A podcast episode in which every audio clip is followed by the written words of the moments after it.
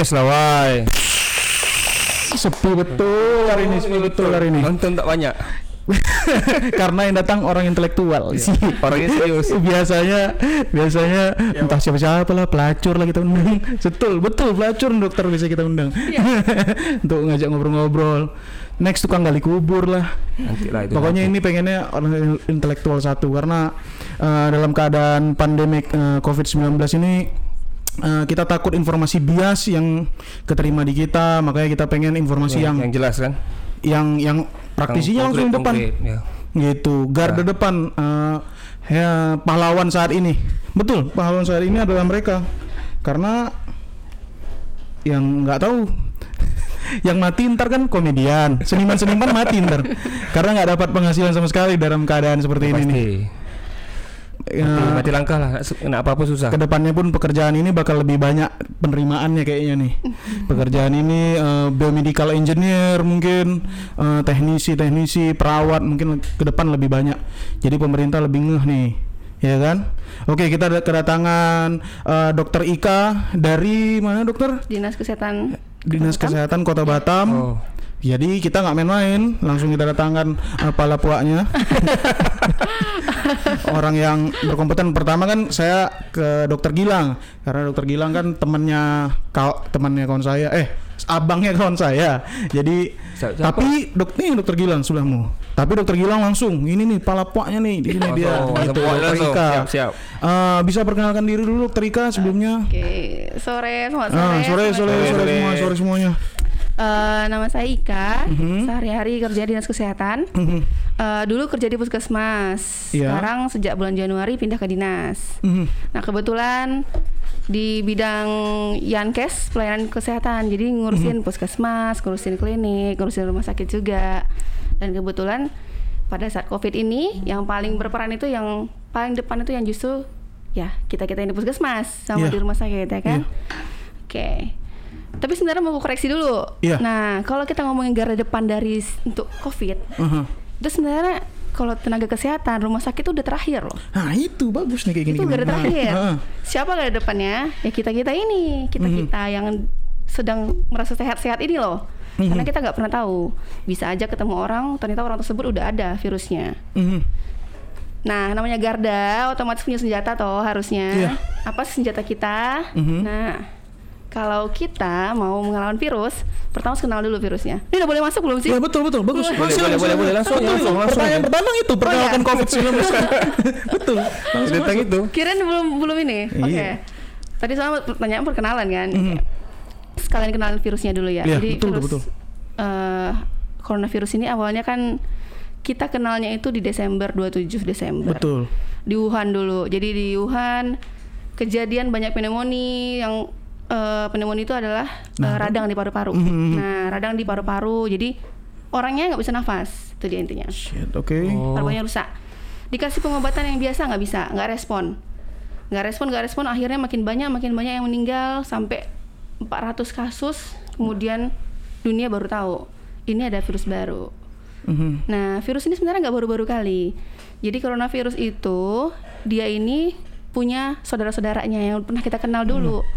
Mungkin ingat tahun 2003 ada SARS sudah ya kan. Betul. Ada MERS. Ya. Middle East Respiratory Syndrome. Jadi ini saudaranya si COVID ini. Nah, dari situ dunia langsung tahu nih, ini apa nih virus baru segala macam. Dan dari Desember tersebut sampai 4 bulan kemudian di bulan April, virus ini udah menginfeksi 1 juta orang di dunia. Holy shit. Nah, kematian 56.000. Ya enggak? Jadi bukan virus main-main nih, bukan virus sekedar virus yang kita ya udahlah virus flu nggak gitu.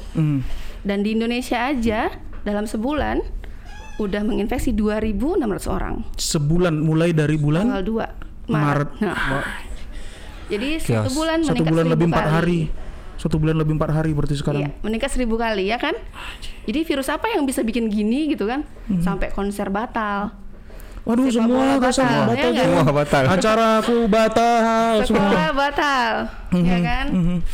Jadi virus corona COVID-19 ini dia tuh menginfeksi memang saluran nafas kita. Jadi saluran nafas tuh ada yang bagian atas, bagian bawah. Nah, dia dari tenggorokan dulu, baru ntar masuk ke paru-paru, baru dia menginfeksi. Nah, bedanya sama SARS apa sih? Kenapa SARS kok bisa kita simpan gitu kan? Kenapa SARS nggak ada lagi? Nah, jadi kalau di SARS gitu dia menginfeksi orang, dalam seminggu pertama ini jadi nih virusnya. Orang tersebut udah langsung kesakitan, sesak nafas, langsung masuk rumah sakit, langsung dikarantina. Jadi penularannya nggak banyak. Kalau ini, COVID-19 ini, seminggu pertama dia masih main-main dulu di tenggorokan kita. Jadi orangnya kayak biasa nih, nggak ada gejala. Dia keluar dulu, seminggu pertama jerat ke ribuan orang, segala macam. Baru minggu kedua, baru muncul gejala di orang tersebut. Baru dikarantina. Ya, seminggu pertama itu ya udah kemana-mana virusnya, ya kan? Jalan-jalan deh. Jalan-jalan. Jadi sebenarnya jadi masalah di COVID ini penularannya yang sangat cepat. Oh, ini COVID. Melalui? Nah, penularannya yang pertama melalui droplet. Jadi droplet itu adalah percikan, percikan batuk, percikan bersin, bahkan nafas, bernafas. Nah itu. Hah? Oke. Nafas pun bisa juga. Kemudian penularan langsung seperti ini. Kalau misalnya kita batuk di meja nih, kemudian kita pegang mejanya, kita pegang meja tersebut yang udah ada percikan tadi, kita kontak ke mata kita, hidung dan mulut, pindahlah dia ke kita. Tuh, sampai saat ini ya baru itu. Real ya. Iya, jadi sangat cepat. Makanya kita pakai masker. Nah, ngomong-ngomong tentang tadi, yang tadi kan apa sih senjata kita? Iya. Kan tadi tahu penularannya gimana, terus melalui apa? Yang bisa kita cegah adalah memutus rantai penularan tersebut, ya nggak? Iya. Kalau supaya nggak kena kita, yang pertama ya cuci tangan dong. Virus ini dia lepas dengan sabun dan air, gitu. Jadi sabun dan air berarti dua-duanya harus dilakukan, oke? Jadi luruh dia. Misalnya kita nggak sengaja pegang meja ini, kemudian kita cuci tangan, ya udah tangan tersebut udah bersih, kita nggak kena, ya kan? Oke, yang kedua pakai masker. Oke. Nah, mulai tanggal 5 April ini pemerintah Indonesia secara resmi mengeluarkan himbauan semua kita harus pakai masker. Masker kain tuh kan, yang kain kan? Iya. Nah, masker. Nah, masker pun ada tingkatannya kan? Iya, benar. Jadi masker kain itu digunakan untuk orang yang biasa, yang tidak seperti kita lah, yang lagi gini ya. Masker medis untuk orang medis. Dan kalau di WHO, masker medis juga digunakan pada yang sakit sebenarnya. Iya. Karena yang sakit ini dia punya 3 lapisan. Lapisan pertama anti air, lapisan kedua anti supaya nggak masuk kuman tadi. Lapisan dalamnya mencegah percikan dari dalam keluar tuh. Kalau masker kain kan mencegah masuk aja dari luar kan ke dalam. Itu ya. Jadi daripada tidak pakai mending pakai. Oke. Nah, itu masker. Yang ketiga apalagi? Social distancing yang udah sering dengar kan, jaga jarak. Betul. Supaya apa? Nah, jaga jarak ini gunanya biar virus tadi nggak punya tempat buat nularin. Ya kan? Dia kalau udah menginfeksi kita, infeksi artinya masuk ya. Kemudian inkubasi adalah masa di mana virus ini berkembang biak sampai bisa menimbulkan gejala. Masa inkubasinya 2-14 hari. So, makanya sering dengar social distancing ya, sering. Berapa hari? 2 minggu. Benar, itu alasannya. Supaya 14 hari yang virus itu dalam tubuh kita nggak bisa kemana-mana lagi nyari tempat baru. Di kita aja. Oh, dari diri sendiri dulu ya? Iya, makanya social distancing. Kita jaga jarak dengan orang lain supaya orang lain nggak bisa nularin ke kita, kita juga nggak nularin ke orang lain. Karena kita nggak tahu nih, jangan-jangan saya udah, Mas Fadli udah. Iya, bisa jadi. Apa namanya? Sarman, Bobby, Sarman, follow Sarman anak jin di Twitter. Udah nggak ada lagi Twitter kan? Nah, makanya Mas Sarman mungkin udah, kita nggak tahu nih. Iya, dia habis kerja. Karena kalau orang kita kena COVID gak ada bacaan di jidat masing-masing. Ini COVID gak ada gitu, gak tahu.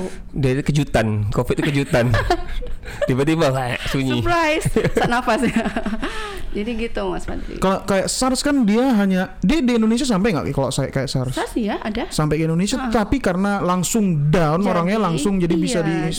Jadi langsung masuk rumah sakit, langsung isolasi, gak sempet dia nularin bahkan. Kalau ini perlahan, itulah pinternya sih novel. Kita bilangnya sih SARS-2, namanya SARS-CoV-2, tapi secara umum dibilang COVID-19. Nah, itu kan kalau kayak dokter kan udah kasih resep, itu kan kuratif berarti ya. Preventifnya seperti apa untuk daya tahan tubuh sendiri? Nah, gitu. Virus ini sifatnya dia hilang sendiri, self-limited disease, itu sifat virus. Jadi bisa hilang karena tubuh kita mampu untuk membasminya. Jadi kitanya harus kuat nih. supaya kita kuat, dan seperti yang udah sering kita lakuin, makan bergizi, istirahat cukup, tidak stres, kemudian kurangi rokok, olahraga teratur. Nah seperti itu, ditambah dengan cuci tangan pakai sabun, social distancing, dan pakai masker. Itu tambahannya. Kalau vitamin khusus, ya vitamin C, vitamin E, itu semua kita dapat dari makanan sebenarnya. Betul. Kita dapat dari makanan. Nanti ada penyesuaian untuk mereka yang udah sakit.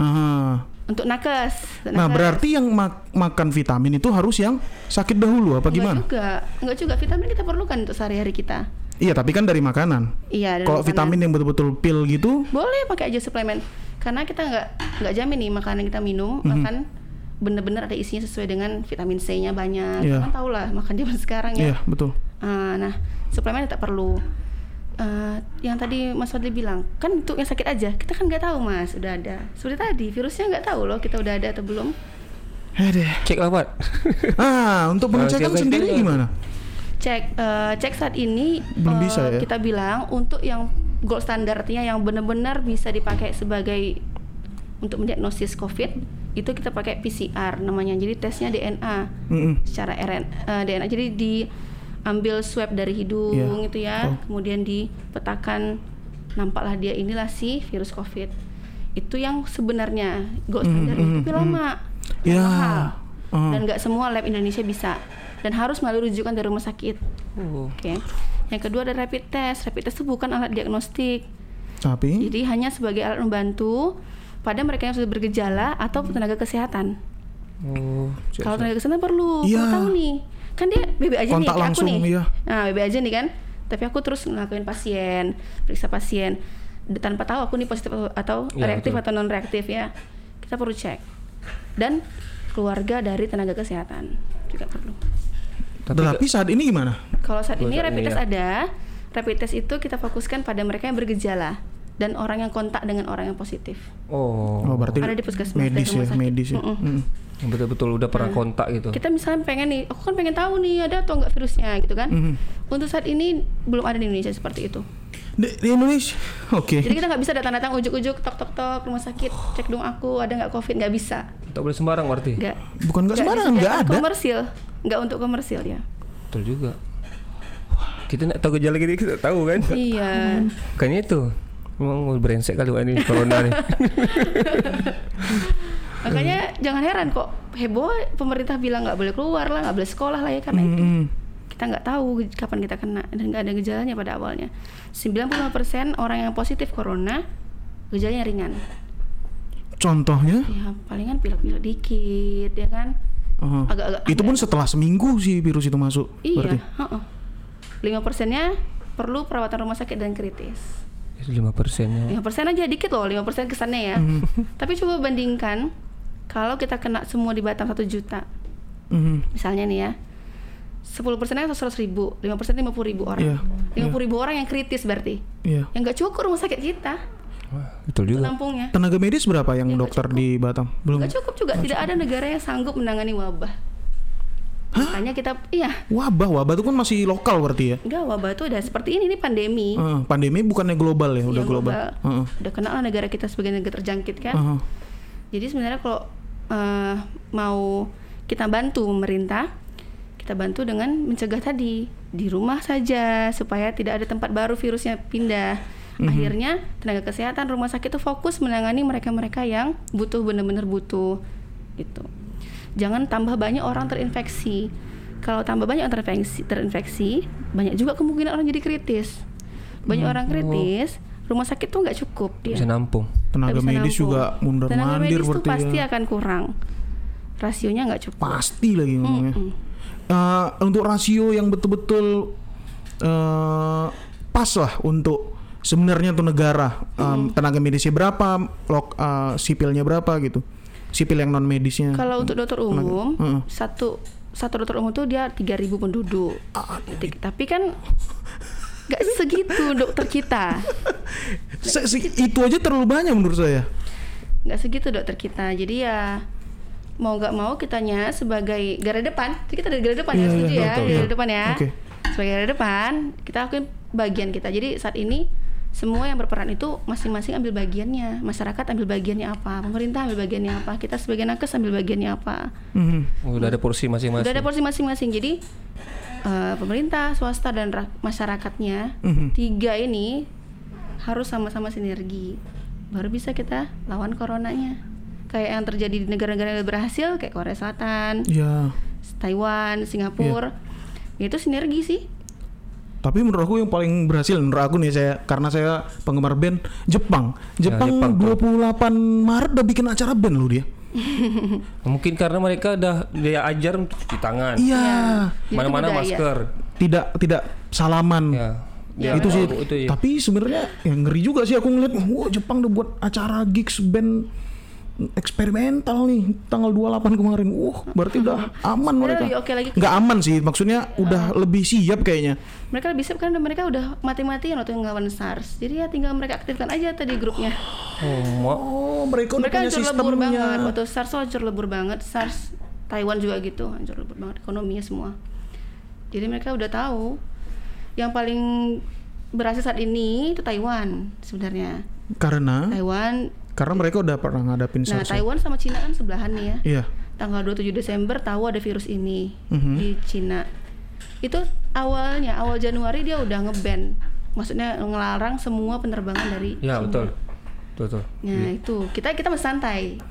Indonesia masih santai. Iya, sampai keluar meme itu mana bisa corona. Berarti makanan jatuh dimakan lagi. Kayak gitu. Santai. Jadi dan dia habis itu langsung bikin aktifkan mereka-mereka yang dulu pernah ikut di SARS. Jadi langsung dilacak.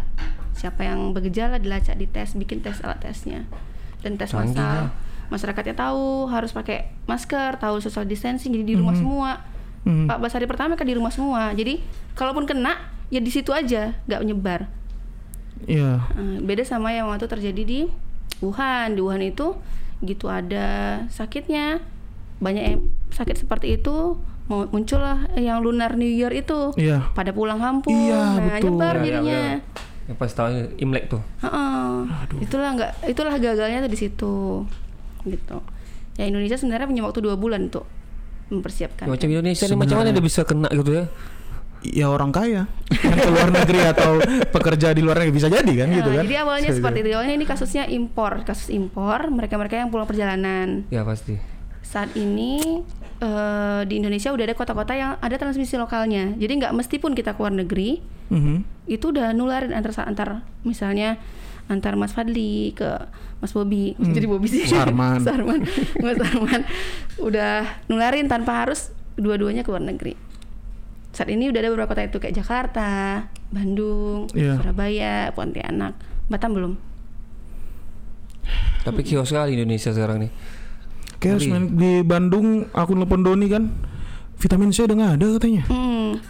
Itu sebenarnya belinya panik buying gitu ya. Kita nggak perlu nyetok segitu banyaknya, cukup beli seperlunya aja. Seminggu karena aja itu untuk stok seminggu. Itu pasti perlu waktu buat ngisi ulang.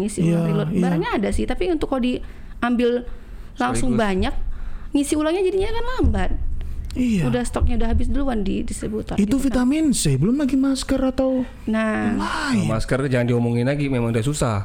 Iya. Harganya mahal ya, supply and demand emang ya. Dulu betul. Masih ingat yang zaman-zaman apa? Yang bagi-bagi masker yang hutan kebakaran gratis, itu kan gratis sama nyala. Sekarang tak ada. Sekarang enggak ada lagi. Sekarang masker biasa aja, masker kain aja kayak kita orang biasa gini. Masker kain udah cukup. Masker kain yang bahannya katun 100% itu menghalangi sekitar 70% lah. 70% ya? Partikel. 70% saja tapi tetap ada kemungkinan ya? Tetap ada kemungkinan, makanya ditabarangi dengan yang lain. Cuci tangan dan tidak keluar rumah kalau nggak penting. Nah, aku mandi kayak nggak harus keluar rumah. Bukan berarti pakai ini, bebas, nanti keluar mana enggak. Iya, betul. Tetap barengin sama pencegahan yang lain. Itulah dengan cara itu mungkin. Cuci tangan, di rumah aja. Iya, di rumah aja. Sebenarnya di rumah aja tuh keistimewaan buat kita loh, yang bisa di rumah aja. Ada yang nggak bisa kan, kayak ojol, kayak ini nih nggak bisa di rumah aja deh. Iya, para dokter. Jadi kita yang bisa, ya ambil bagian kita di rumah gitu. Para nakes dan ojol yang lain, bagiannya ada lagi melaksanakannya. Jangan dia tambah lagi manusia di jalan banyak-banyak gitu. Ya, tapi ya, aku 4 tahun kerja di rumah, Wan. Ya, aku 4 tahun kerja di rumah ngajar, Wak. Aduh, pusing, Wak. Kalau aku ke rumah mana bisa? Kegalangan terus, main panas. Jadi, misal pun kayak keluar belanja, balik, berarti apa yang harus dilakukan dulu? Cuci tangan dulu kah? Jadi pas masuk rumah, lepas sepatu biasanya kita ya. Semua itu taruh di luar, lalu tangannya jangan nyentuh apapun dulu sampai cuci tangan. Mm-hmm. Nah, habis itu ganti bajunya langsung masukin ke tempat kain kotor. Mm-hmm. Mandi atau enggak ganti baju yang bersih. Tapi sih saya sarankan mandi sih. Ya, memang mandi, selalu mandi habis keluar. Tapi kalau baju tuh kayak ditaruh di ember dibasahin gitu, boleh, Dok? Maksudnya? Habis yang baju yang habis dipakai nih keluar nih. Biasanya kan langsung cuci. Kalau enggak ditaruh tempat kotor. Ini kalau langsung dibasahin gitu dengan sabun, sabun. Maksudnya kan terpisah tempatnya ya. Toh? Iya, jangan kan habis mandi gitu. Jangan gantung lagi di kamar itu enggak, langsung aja masuk. Sekali pakai aja, basahkan, pijak-pijak dah taruh ke mesin cuci. Jeans kayak mana? Iya. Jeans tua itu. Pakai jeans aku pakai sarung aja keluar kali. Sanjut. Boxer awak. Kayak sarung. Kayak mana man? Zaman dulu lah kau. Jeans enggak bisa dicuci. Kalau bibi aku agak-agak 3 tahun baru dicuci. Baru jadi. Jeans kau yang pakai di freezer itu ya? Yang tak boleh dicuci itu kan? Waduh, ini aja dicuci terakhir pastur loh. Bangsat. Desember man. Ampun, banyak tuh. Oh, berarti harus dicuci nih malam ini nih. Iya. Jadi hidup setelah coronavirus ini, setelah pandemi. Kita banyak berbenah di situ, yeah. Nggak lagi itu, pasti cuci tangan, jadi rajin banyak wastafel, ya nggak pakai masker tiap hari, nggak lagi jabat tangan. Nah jabat tangan itu nggak boleh. Iya, jabat tangan itu tidak boleh, cipika-cipiki, ya kan? Mungkin nanti sekolah juga jadinya nggak perlu di satu ruangan yang sama. Iya. Yeah. Jadi bisa pakai aplikasi rapat juga. Lalu lagi nih, semua depan rumah orang ada wastafel. Iya. Yeah. Iya betul. Iya kan? Terus ya yang mati seniman udah. Dulu kan dilarang jadi seniman kan. Nah seniman mulai naik nih dengan banyak sponsor bla bla bla. Corona. Waduh, seniman apa itu? Gak ada arti. Ya kan gak ada arti, betul. Udah. Memang hancur seniman sekarang nih. Matilah. Kerja sampingannya itu ya seniman. Iya. Bentur kemarin ada bentur di tempat kami, band Rusia. Nggak ada, gagal semuanya, gagal. Cuma nanti ini April kan kita 420 tak jadi juga. Iya, April ini. Ada 420 ya, sama di alun-alun tak jadi juga sama Tip X kan? Tip X ya. Sama band Batam tuh. Band Batam ya. DJ-DJ-an aku lewat semua. DJ ke flyernya ngeri, Pak. Flyer ngeri semua. Jadi itu bahkan untuk berapa korporat multinasional nggak boleh rapat lebih berapa orang gitu. Ya, jadi maksimal 10. Maksimal sekarang 10. Kemarin ya, 50 setahu aku. Jaraknya. Sekarang 10 dari 50. Nah, sekarang rapat kan sebenarnya nggak mesti harus di tempat yang sama kan? Iya betul saat ini. Banyak aplikasi lah, bisa pakai Zoom. Zoom itu keren tuh. Pakai Zoom meeting, enak Zoom meeting. Jangan-jangan yang punya Zoom ini dia. Yang punya barang COVID. Bisa jadi. Tajir ya, tajir. Mudah-mudahan kan COVID ini cuma April Mop aja, Wak. Anjing, berharap sih man. Udah lewat April Mop man. Lama banget April Mopnya. Iya ini kabarnya nih. Kita dianjurkan. Nah ini aku kritik nih pemerintah. Semuanya penganjuran. Aku masalahnya katanya di depannya itu kurang tegas ya. Iya, dilarang aja selesai. Perintah lah kalau bisa perintah. Kira-kira kalau masyarakat Indonesia dilarang tuh gimana sih? Jadi makin nurut atau makin nggak nurut? Kira-kira. Sebenarnya warga Indonesia ini warga paling patuh. Di Singapura kita paling patuh. Ya karena negara dia ketat. Wah. Iya. Tetapi ya gimana susah juga. Nah katanya ada lembaga yang memprediksikan bahwa pas puasa ini bakal penyebaran paling luas katanya di bulan puasa ini. Pertama karena imun kita turun kalau bagi yang berpuasa. Kedua berkumpul kan berpuasa. Beli bukaan ya. Terus mobilitasnya manusia lebih kencang di sini, lebih sering. Iya. Udah kan pulang kampung. Nah, saran dari dokter nih gimana nih? Bisa lah. Kalau untuk mudik, kita udah di kalau mudik sih yang PNS nggak boleh lagi. Udah ada aturannya. Bagus, oke. Dilarang itu kota Batam terutama ya. Dia nggak boleh mudik. Tenaga kesehatan semua nggak boleh mudik, nggak boleh keluar dari Batam bahkan.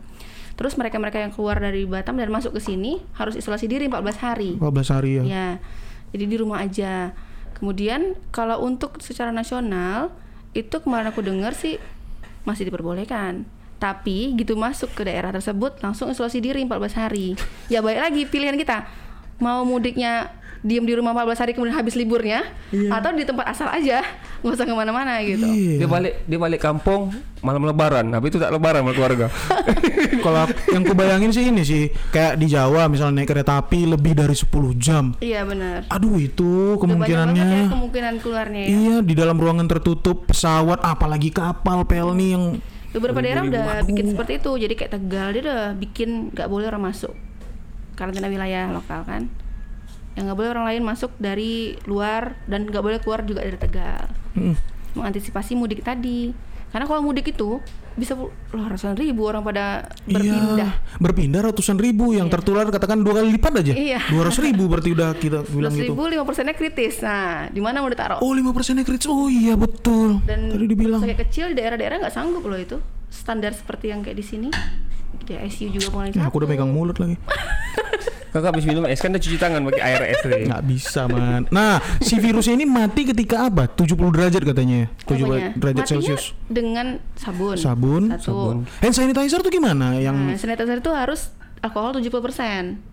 Jadi dan alkohol 70% ini kita harus kenal nih. Kalau misalnya dia kena panas kan berkurang dia. Betul. Kemampuannya. Jadi kemampuan dia untuk mengaktifkan si virus ya berkurang juga. Tapi kalau sabun bentuknya gimana pun, mau cair mau setengah cair, yang penting berbuih gitu. Iya, hilang semua virusnya. Jadi benar tuh sabun sih. Disinfektan tuh seperti misalnya baju merek nggak sih kayak Clean Wipo ya. Itu bisa untuk permukaan, bukan untuk tangan kita. Mati kan? Iya, permukaan meja, kayu, permukaan plastik, permukaan tembaga. Gak bisa untuk kita. Ini tangan bisa rusak. Ya, tapi orangnya salah gunain Wak, di badan semprotnya. Di Singapura tangannya hancur semua loh sekarang kawan-kawan aku. Iya, teman-teman sana, Mbak, Ibu, Dok. Cukup kupas semua tangannya. Alkohol tuh bikin kering emang. Iya. Jadi makanya berapa yang produsen itu nyampurnya dengan apalah aloe vera segala macam supaya lembab kan. Tapi tetap aja makin jaga panjang tuh bakal bikin kering. Iya. Makanya paling benar itu cuci tangan. Itu senjata kita. Senjata paling powerful sabun. Tuh cuci tangan. Nah, cuci tangannya juga bukan sembarang cuci tangan ya. Nah, itu ini nih penjelasannya. Ada istilahnya. Jadi kalau kita tuh di nakes itu ada kepanjangannya. Jadi ada 6 langkah cuci tangan kan. Singkatannya tepung, selaci, put-put. Jadi tepung. Te itu telapak. Telapak 4 kali nih. 1, 2, 3, 4. Tadi dari sabun ya. Kemudian punggung. 1, 2, 3, 4. Tepung, selaci. Nah, sela-sela jari. Nah, nih. 4 kali juga. Baru ci, cinya kunci nih. Oh, oke. Gini ngaruh juga kalau gini-gini. Iya, kunci, baru putar-putar, put-put kan, putar-putar. Putar yang ini. Putar ini, baru putar ininya. Putar ini jempol, putar ujung jari. Ujung kukunya. Ujung kuku. Putar. Ini macam mana dikeruk-keruk nih?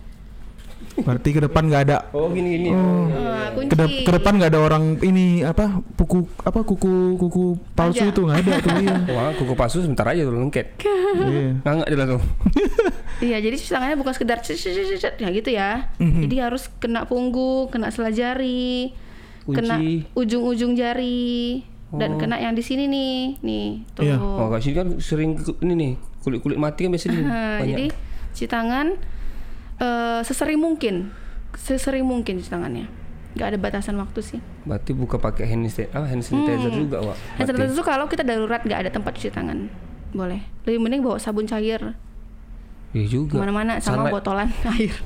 Sabun sebenarnya apa aja kan? Sampo apa aja? Boleh. Sabun cuci piring pun bisa. Cuci piring itu kekurangannya. Nanti ini bagus tangan nih. Kita jadinya ini. Cuman itu iritasi. Tapi untuk si virusnya oke gitu. Oke.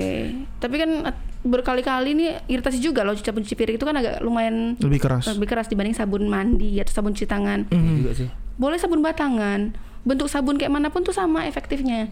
Beda sama yang sanitizer. Kalau udah lama kena panas berkurang dia. Tapi kalau ditertutup tetap aja kan itu alkohol kan menguap dia sifatnya, 70 derajat ya. Alkohol 70% ketika nanti kena panas dia kandungannya nggak segitu lagi. Sedangkan yang efektifnya 70% gitu. Berarti emang betul bawa sabun kemana-mana ya? Iya benar, bawa sabun. Tapi, cari tempat cuci tangan. Tetap juga kawan-kawan kalau kita bawa sabun nanti pikirnya aneh, Wak. Kawan-kawan kita lagi. Aduh. Main kali sabun tua, main kali. Jangan kan itu, zaman dulu belum rame-rame kayak gini. Aku kan selalu bawa hand sanitizer kan kemana-mana. Zaman dulu kali. Dicengin terus inilah, bersih-bersih gitu-gitu. Sekarang kalian makan sendiri ini semua. Sekarang gitu. Senjatanya ya. Butuh nyari semua. Ya ngomong-ngomong nih silakan minum nih Bu Dokter dan tamu-tamu siap. Nih. Ada juga nih barang dari Habit Cafe. Terima kasih Habit. Terima kasih Wak Doni.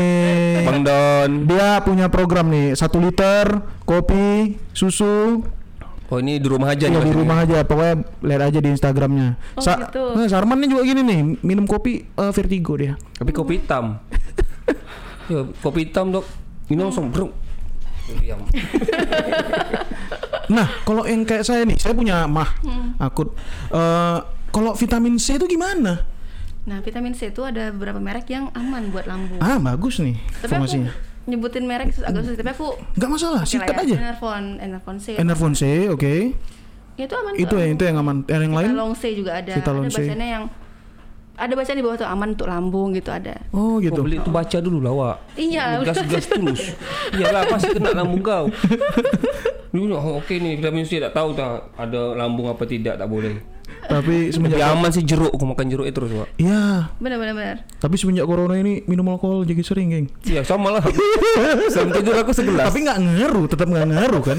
Itu cuma ada tidak. Ini lah, karena alkohol itu bermanfaatnya pada permukaan. 40% ya, cuma 40%. Tapi aku alkohol untuk luka itu lagi kita minum 70%. Matang ke dalamnya semuanya nanti. Jadi banyak kali teori-teori kawan kita nih. Nah itu banyak keluar teori-teori aneh nih. Nah kalau untuk berjemur di jam itu gimana tuh? Berjemur tuh jam 3. Ya. Berjemur bagus ya. Berjemur. Vitamin D. Setahu saya dari dulu SD vitamin D. Diaktifkan vitamin D dalam tubuh kita teraktifkan oleh sinar matahari ya kan UV. Tapi kita tinggal di khatulistiwa. Nah ini penting ya. Nah terus UV light di kita tuh lumayan loh efeknya di kulit kita. Makanya tetap aja berjemur di bawah jam 9 sebenarnya. Di bawah jam 9? Iya. Bukan di jam 10 ya? Di bawah jam 9 ya? Jam 9. Berarti ini tiban tuh salah? Semua udah kayak ikan asin. Semua kayak ikan asin di tiban koperasi sekarang. Jadi jangan lupa juga pakai sunblock. Dan pas lagi berjemur jangan malah pakai lengan panjang ya, gimana mau kenanya kan? Oke. Jadi memang kita pakai sunblock. Kemudian supaya, karena musuh kulit tuh nomor 1 matahari. Iya. Musuh kulit. Dan pas di jam segitu tuh memang lagi ya pasti pernah mengalami lah panas ya di situ ya. Sinar matahari kan sepanjang hari ada toh gitu. Iya, pokoknya dia sebelum jam 9. Berarti jam 7 jam 8 lah ya. Dari pagi sih bagusnya, dari pagi jam 6:30 kan udah panas di sini. Iya. Sambil loh. Kalau aku tak bisa, aku karena udah bersahabat sama matahari. Jam 12 siang di galangan. Iya. Memang teraktifkan vitamin D-nya tapi ada resiko kulitnya jadi rusak juga kan? Iya juga sih. Nah itu vitamin D gunanya apa? Setahu aku tulang. Saya tulang Dokter. Vitamin D, vitamin C, vitamin E itu semuanya, vitamin A bahkan semuanya berguna untuk meningkatkan daya tahan tubuh kita, memerangi si virus ini. Tetapi hanya dengan daya tahan tubuh ya. Dengan fungsinya masing-masingnya. C di mana, E di mana, A di mana juga. Jadi dan itu agak panjang sih penjelasannya. Tapi secara umum dia bikin kita jadinya punya banyak tentara buat melawan si corona ini. Iya. Melawan si coronavirus ini. Karena cuma itu yang bisa kita bikin. Virusnya ini tidak ada obatnya. Gak ada obatnya. Aduh. Kalau sesuatu yang gak ada obatnya, yang bisa kita bikin mencegahnya supaya gak kena itu sih. Tapi kalau yang misalnya udah kena tuh udah betul-betul di positif apa? Ya udah positif. Misalnya positif pun kita, tapi gejalanya masih ringan. Ya. Kayak cuman batuk dikit lah, batuk kering ya. Demam-demam ringan itu boleh di rumah. Peraturan di Jognisnya seperti itu. Boleh dirawat di rumah tapi isolasi diri di rumah. Dipantau oleh Puskesmas. Suplemennya apa gitu obatnya yang? Nah, ada tambahan asupan gizinya di situ ya. Suplemen tetap sama, vitamin A, vitamin C 1000 mg, vitamin E 300 international unit ya. Ada tambahan gizi kayak protein tambahin gitu. Ada sih dan kayaknya tuh agak panjang penjelasannya tapi dari rumah sakit pasti akan kasih dan kasih obat rawat jalan juga. Jadi bukan dilepas gitu aja. Oh positif lu nggak apa-apa nih gejalanya, udah di rumah aja nggak gitu juga, dikasih obat tapi rawat jalan. Jadi nggak perlu di rumah sakit dengan memenuhin rumah sakit lagi. Aku juga gitu. Penuh jadinya. Rumah sakit itu takut man. Tempat paling kotor di dunia menurut aku nih. Ya itu garda terakhir tuh di situ loh. Kalau itu udah nggak mampu kita tanganin ya pasiennya game over lah. Itu garda terakhir namanya. Ngeri. Nah setahu saya nih teori kampung.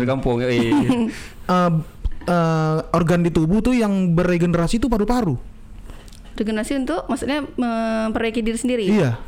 Nah kalau dengan virus ini kerusakan yang terjadi itu masif. Permanen. Permanen yang ini permanen. Yang COVID ini. Bahkan tubuh dia nggak bisa regenerasi. Ya, karena rusaknya permanen. Jadi walaupun kita nggak ada rasa apa-apa nih, ketika difoto pasti ada fleknya.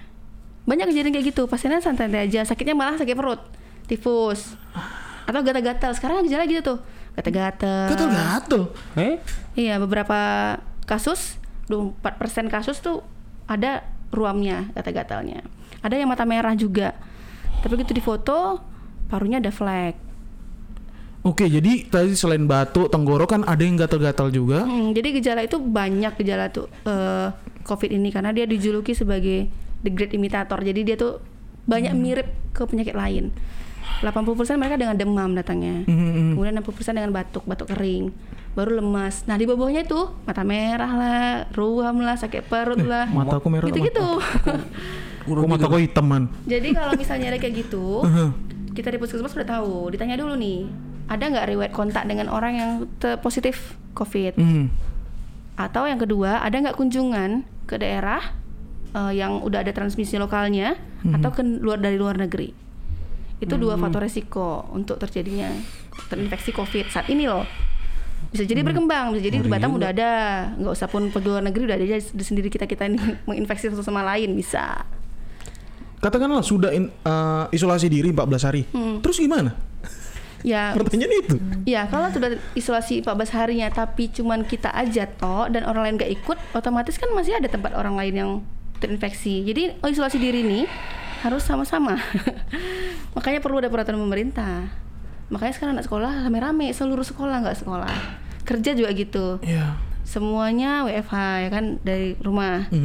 Gak cuman dinas ini aja nggak gitu. Ya itu gunanya. Kalau sendiri-sendiri aja isolasi dirinya ya manfaatnya kurang banyak gitu. Karena masih ada orang lain yang luar sana. Aku udah 2 minggu liburin les aku. Udah 2 minggu nih liburan les. Kita diperpanjang lagi kan? Berarti minggu ini kan masuk nih. Tetapi aku kasih soalnya balik gitu aja kali ya. Nah, jadi lebih banyak di rumah. Gitulah kayaknya nih strategi ini. Kata orang tuh kalau kena corona tuh nyawa kita tinggal setengah, Wak. Nah, itu gimana? Itu analoginya tuh. Kalau kena corona tuh ingat tadi 90%-nya itu gejala ringan loh. Bisa sembuh sendiri bahkan. Yang masalah itu penularannya. Penularannya itu cepat. Kalau semakin banyak yang sakit, semakin banyak kemungkinan nanti yang kritis. Okay. Itu yang nggak cukup rumah sakit kita. Terus katanya sebelumnya misalnya punya riwayat penyakit itu bisa lebih cepat atau udah tua gitu-gitu. Udah tua. Nah contohnya gimana? Umurnya berapa gitu-gitu? Usia lansia ada 60, itu lebih beresiko. Tapi bukan berarti yang muda ini santai loh. Ya, tapi bisa jadi pembawa. Betul. Kalau yang riwayat itu riwayat penyakit apa dulu noh? Penyakit apa tuh yang hipertensi? Ada mereka-mereka yang imunokompromis istilahnya ya. Memang sudah rendah daya tahan tubuhnya, misalnya punya penyakit kanker. Ya, HIV berarti ya? Iya, HIV jelas. Penyakit HIV. Iya, gue. Penyakit HIV. Nah, mereka itu nggak usah pun ada COVID, dia memang lemah. Tambah lagi ada ini. Dia nyerang orang yang melemah aja. Jadi ya, itu yang kita jaga mereka-mereka seperti itu. Jangan sampai kita nih santai, enak-enakan, ada COVID tapi santai aja, nularin ke mereka gitu. Sih betul juga sih itu. Caranya ya kita pakai masker. Social distancing, cuci tangan. Kalau kayak ini dok, ada riwayat sakit paru-paru itu paru-paru basah, itu gampang juga tak tuh? Paru-paru basah itu istilahnya buat pneumonia. Ya pneumonia kan ya. Pneumonia itu radang pada paru-paru. Nah radang pada paru-paru ini penyebabnya bisa bakteri, virus, bisa juga jamur. Tergantung apa nih. Kalau sudah kena misalnya dengan bakteri, kena lagi COVID justru makin berat. Tempat kejadiannya kan sama, TKP-nya sama nih. Nah, aku kan riwayat paru-paru itu kan 2008. Yang maksudnya infeksi. Dia punya paru-paru basah. Punya sakit paru-paru basah dulu. Yang berobat 6 bulan enggak sih? Enggak. Oh iya 6 bulan. Oh, itu TBC namanya. Hah? TBC. Obat warna merah-merah tuh. Iya, TBC udah sembuh tapi kan? Udah 2008 sembuhnya. Kalau bakteri si TBC itu bisa sembuh. Kalau kita riwayat gitu kan, lebih cepat kan? Karena paru-parunya pasti udah ada yang kena, nggak sempurna gitu. Sedangkan paru yang sempurna awalnya aja bisa kena, kan? Rusak karena COVID. Apalagi paru yang ya tinggal 80%. Iya, kita kan makan itu udah nggak jelas lah, apalagi digoreng dengan vitamin yang udah di atas 70 derajat, berapa derajat itu udah menguap vitamin-vitamin yang gitu kan. Rusak ya. Terus makanan udah nggak jelas. Kedua, misal nih dia ada kena hepatitis misalnya, kan nggak boleh konsumsi vitamin setahu saya nih. Kurkuma ya, kurkuma boleh. Jadi gimana tuh orangnya kayak gitu tuh? Memang beberapa vitamin seperti vitamin A, D, E, K itu kan dia kan diolah tuh di hati. Jadi kalau hatinya dirusak kan nggak bisa ngolah tadi. Pasti ada penyesuaian. Ditambah lagi dengan kita bilangnya hepatoprotektor sih. Ada beberapa hepatoprotektor yang dari rumah sakit nanti dikasih juga ke orang tersebut. Makanya itu udah jelas makin berat. Udah berapa organ kena kan? Paru-parunya, hatinya. Gitu, dan biasanya merembetnya cepat ke tempat yang lain. Pantas lah bang kita di isolasi, geng. Siapa? Bang Edo dah. Bang Edo ketemu orang ganti baju langsung mandi. Jantung ada, paru-paru ada, hati ada, apa lagi? Ginjal ada. Waduh, pantas dia. Udah sebulan dia di rumah kayaknya. Ada teman sih, memang diversitas kayaknya. Iya, kita yang datang juga harus jaga-jaga diri kita dong, jangan sampai jadi penularan ke dia. Udah jelas dia banyak ininya kan, yang nggak sempurnanya organnya. Ya betul loh. Kita banyak minum alkohol mana nih hati kita ginjal, aduh kan hati kita kan bisa revolusi ada nih susah man. Jadi sebenarnya ini virus kan baru, jadi tubuh kita nggak tahu menanganinya seperti apa, intinya seperti itu kan. Jadi masing-masing virus itu dia punya kayak pintu masuknya di badan kita ya. Kayak HIV itu pintu masuknya tuh sel T namanya. Jadi sel T itu tugasnya membunuh kuman-kuman. Jadi si HIV ini memang spesialnya menyerang tentara kita gitu, tentara HIV. Kalau COVID dia menyerang itu sel di saluran pernafasan. Nah tadi saluran pernafasan tuh ada tenggorokan tuh, saluran pernafasan kita tuh tenggorokan, trakea, paru-paru ya. Nah itu tadi awalnya dia ditenggorokan dulu tanpa membuat gejala. Padahal itulah tempat penularan yang cepat, ditenggorokan loh. Ngomong aja pindah virusnya. Iya juga sih. Kita ngomongnya deket nih, batuk, cekrek, tersembur lah percikan tadi, droplet tadi kan nggak pakai masker. Ya, yang lawan bicara kita mengambil semua tuh. Masuklah tadi virus tadi. Kena kita. Tanpa kita hirup pun udah jadi ya. Iya kalau. Negeri sedap juga. Makanya. Jadi menurut prediksi nih, kayaknya semua manusia bakal kena sih ini sebenarnya, seperti kayak flu gitu. Perkiraannya hampir 70% populasi dunia tuh bakal kena. Nah itu kematian ya, soalnya kritisnya 5% kan ya.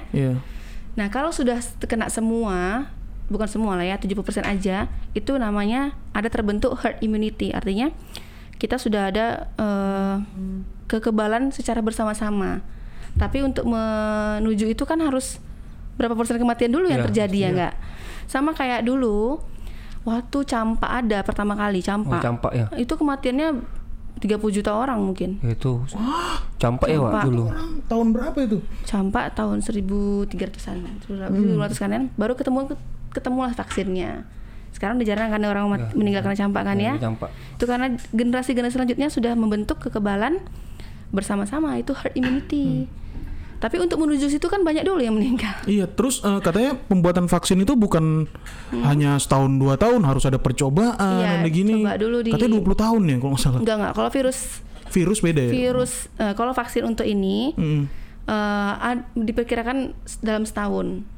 Lama juga tuh. Tapi untuk menjelang setahun, lihat aja dalam 3 bulan 4 bulan udah 1 juta orang kena. Nah, itu. 56.000 orang meninggal. Indonesia aja udah 1.000 kali lipat dibanding pertama kali tanggal 2. Tanggal 2 berapa orang? 1 orang? 2. Apalagi setahun. Sekarang 2.000. 1 bulan loh. 1 bulan aja. 2.000 orang kena. Itu pun itu yang terdeteksi loh. Itu yang tes loh. Iya, yang nggak terdeteksi juga, mungkin ya, itu, bisa betul puluhan ribu lagi. Apalagi yang massal itu aku rasa lebih banyak lagi. Betul, jadi masalah itu. Sebenarnya yang paling enak diisolasi sebenarnya Batam menurut aku ya. Karena kan semua pelabuhan tutup, semua airport tutup, selesai sebenarnya. Iya betul. Yang masuk cuma bahan baku makanan gitu aja. Ya, bahan baku makanan, obat-obatan. Tapi baik lagi. Batam degil, Wak. Baik lagi. Pemerintah itu pasti udah punya kalkulasi ya. kalau disuruh larang jadi apa, itu pasti punya kalkulasi. Iya benar. Kalau kita nunggu-nunggu terus pemerintah gini, misalnya gini, sedangkan kita sendiri masih juga berkeliaran, nggak pakai masker, nggak cuci tangan, ya namanya kita juga sama aja sama pemerintah. Betul. Kan apa yang kita bisa kita buat. Yang kita bisa tanpa pemerintah suruh adalah cuci tangan, hidup sehat, jaga jarak, di rumah aja kalau nggak penting nggak usah keluar ya kan, pakai masker kemana-mana. Itu yang bisa kita buat. Pemerintah ada lagi porsinya. Pastikan bahan baku mungkin, pastikan bahan pangan oke. Ya kan, pas bikin peraturan supaya orang nggak mudik, pastikan harga-harga nggak naik, pastikan nakes dapat APD gitu. Tugas pemerintah. Kita bikin aja porsi kita bisa. Nggak usah kita capek-capek minta pemerintah gini segala macam, tapi kita sendiri belum melaksanain pencegahannya. Gitu. Tapi tetap juga kalau orang Batam nih tetap juga kalau panik pasti susah juga, Pak. Itu yang dijaga sih. Itu yang paling bahaya. Sementara itu. Ini belum ada nih kayaknya, masih aman-aman nih. Iya. Malaysia ngantrinya panjang mau masuk supermarket sekarang. Jam 7 pagi udah ngantri panjang. Januari kemarin yang di Singapura itu? Oh iya, udah enggak ada semua bahan baku ya. Mereka langsung banyak beli kan untuk persediaan 30 tahun kali. Iya. Ada pun situ cuma roti yang sisa sama buah-buahan. Padahal enggak perlu kayak gitu. Gak di Inggris gitu. Spaghetti udah enggak ada katanya. Ya pula. Spaghetti instan udah enggak ada. Kayak kita mie instan lah intinya. Oh. Macam ini ya, mie cup itu ya. Iya, enggak ada. Enggak ada. Panik kan. Nah itu efek akibat panik itu lebih bahaya untuk satu negara ya. Kalau ngomongnya pemerintah kan ngomongnya orang banyak gitu kan, itu dibandingkan dengan mungkin yang positif segini itu masih bisa kita cegah dengan di rumah gitu. Yang dibeli pun mie instan yang nggak ada apanya. Karena itu instan ya. Iya, nanti takut lain pula usus buntu pula. Timbul lagi penyakit lain ya. Oke. Ya. Sepertinya terima kasih buat Dr. Ika. Apalagi Man? Atau ada lagi yang mau ditanya Man? Udah habis kan? Nah misal nih adalah batuk flu udah seminggu nih kawan. Misal kayak gitu. Harus melakukan apa dia? Telepon kemana? Ada hotline-nya kan? Datang aja ke klinik dan puskesmas karena. Atau sebelum ada hotline nggak sih? Tahu kok ada hotline-nya? Ada call center-nya di tiap wilayah kecamatan tuh ada call center-nya. Nanti aku kasih deh Mas Fadli ya. Ada call center-nya. Simpan nggak? Jadi di Google juga bisa kayaknya di Google ya. Call center untuk Kota Batam tuh tiap kecamatan ada. Itu perwakilan dari semua puskesmas. Per kecamatan dan ada per kelurahan juga. Nah, datang ke puskesmas atau klinik juga boleh. Nanti di sana sudah ada panduannya apa yang mereka tanya supaya mengetahui apakah ini bersifat apakah ini curiga Covid atau enggak gitu. Nanti bakal dijemput pakai ambulan atau gimana atau datang sendiri lah. Kalau dia masih bisa jalan dia datang sendiri nggak apa-apa. Tapi sekarang di setiap puskesmas wajib pakai masker loh datangnya. Kalau nggak diterima. Ya kita mau rupanya dapat penyakit lain ya nggak. Betul. Puskesmas kan ingin menjaga semuanya jangan tambah sakit. Udah jelas datang ke situ kalau sakit jangan tambah sakit datang ke puskesmas. Jadi limit yang pas nih misalnya kalau aku cuma batuk tapi sehari berarti nggak perlu dong. Dan udah sembuh. Berarti kira-kira berapa nih? Sakit yang demam tinggi 38 harus datang. Ya. Itu gimana pun harus datang. Iya. Mau 1 hari pun harus datang. Oke. Kalau batuk istirahat di rumah dulu, minum obat-obat batuk yang bisa dijual bebas. Tuzalos ya. Nah itu kalau masih dalam 3 hari masih juga tidak kurang, boleh ke puskesmas. Telepon dulu tapi lebih bagus ya telepon dulu. Datang aja nggak apa-apa. Langsung datang aja ya. Oke. Ya, kalau parah langsung dirujuk Wak. Pasti gitu. Nanti ada sistemnya puskesmas sudah ada sistemnya. Misalkan mereka ini curiga Covid atau tidak. Tapi Dok satu sih Dok lupa aku tanya nih.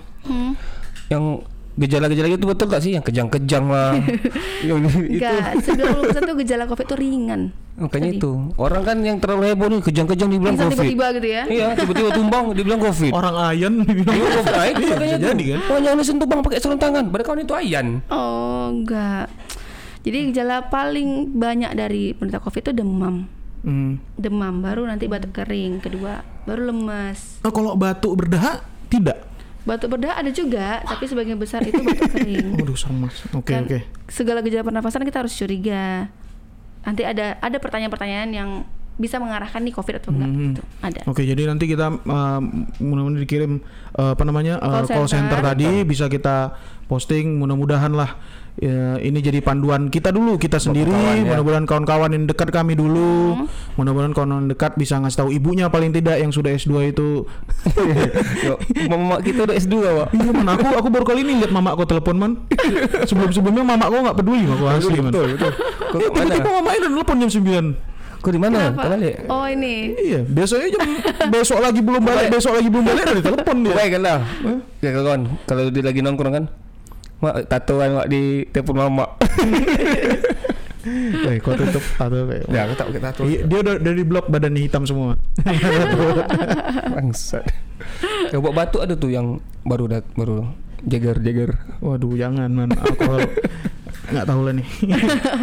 Mudah-mudahan kawan-kawan di luar sana jaga kesehatan. Kalau ada gejala lagi, cuci tangan jangan lupa. Yang penting sabun, yang penting berbuih dia. Berbuih. Jangan pakai hand sanitizer, rusak tangan. Jangan sering-sering. Aku mandi 2 hari sekali biasanya, karena aku kerja di rumah kan. Sekarang sehari 3 kali. Memang mandi sehari 3 kali. Kayak makan kan? Kok bisa ada mandi masal di Dorsmir?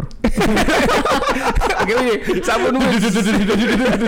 Pokoknya gitu. Bagus sih. Keren juga tuh. Boleh juga tuh. Bagi-bagi yang punya karos, kalau ada mau mandi masal tolong infokan. Iya kan, jadi kan bagus kan, pulang kerja mandi masal dulu baru pulang ke rumah. Betul tuh, bagus masal. Mana tahu. Kencang juga waktu tembakan itu. Koyak kulit. Oke, terima kasih untuk waktunya Dr. Ika. Jangan lupa itu nanti apa namanya hotline-nya dikasih kita biar kita informasikan ke kawan-kawan. Intinya sih podcast ini belum ada apa-apanya. Yang penting teman dulu, teman kasih bapak mamanya gitulah yang penting itu. Mudah-mudahan ini bakal jadi virus yang bagus juga informasi ini gitu. Informasinya maksudnya. Nyebarnya semoga lebih cepat dibanding nyebar si Covid ya. Betul, mudah-mudahan. Mudah-mudahan ini harus digas terus. Ya, terima kasih untuk waktunya. Itulah yang paling penting, waktunya capek-capek loh dari Puskesmas, dari dinas ini dinas. Mas Gilang dari Puskesmas ya, Belakang Padang ya Mas Gilang. Ini warga Belakang Padang nih. Tapi jarang balik. Setahun sekali. Pas Lebaran. Saya biasa kata-kata mutiara terakhir dari Dr. Ika. Oke, tadi sering disebutin sih ya. Jadi kita sebagai yang masyarakat awam ya, yang bisa kita buat adalah pencegahan ya, supaya virusnya nggak kena kita. Soalnya virusnya belum ada obatnya. Jadi pencegahannya yang pertama cuci tangan dengan sabun. Yang kedua stay at home as long as possible. Jadi sebanyak mungkin di rumah aja. Social distancing. Kalau nggak perlu keluar nggak usah. Dan yang ketiga, kalau perlu keluar pakai masker. Harus pakai masker. Boleh harus ya. Harus pakai masker. Karena kita nggak pernah tahu nih orang yang kita temuin udah ada virusnya atau belum. Itu sih. Oke. Terima kasih Dr. Ika sudah mampir ke podcast yang tak seberapa ini. Tempatnya tertutup, kirain tempat bunuh orang kan di sini kan. Kirain mutasi ruangan kita berserak gini, belum pernah kita rapi-rapiin nih. Ada mesin kopi sebesar ini lagi. Mantap, baru pertama kali aku lihat ini. Oke. Mau pulang loh. Nanti tanya bos aja. Bisa tuh. Rusak, mesin kopinya rusak. Mana tahu bisa dibetulin. Bisa. Oke, terima kasih. Wah, maco. Kasih lawan. Cuci tangan, we.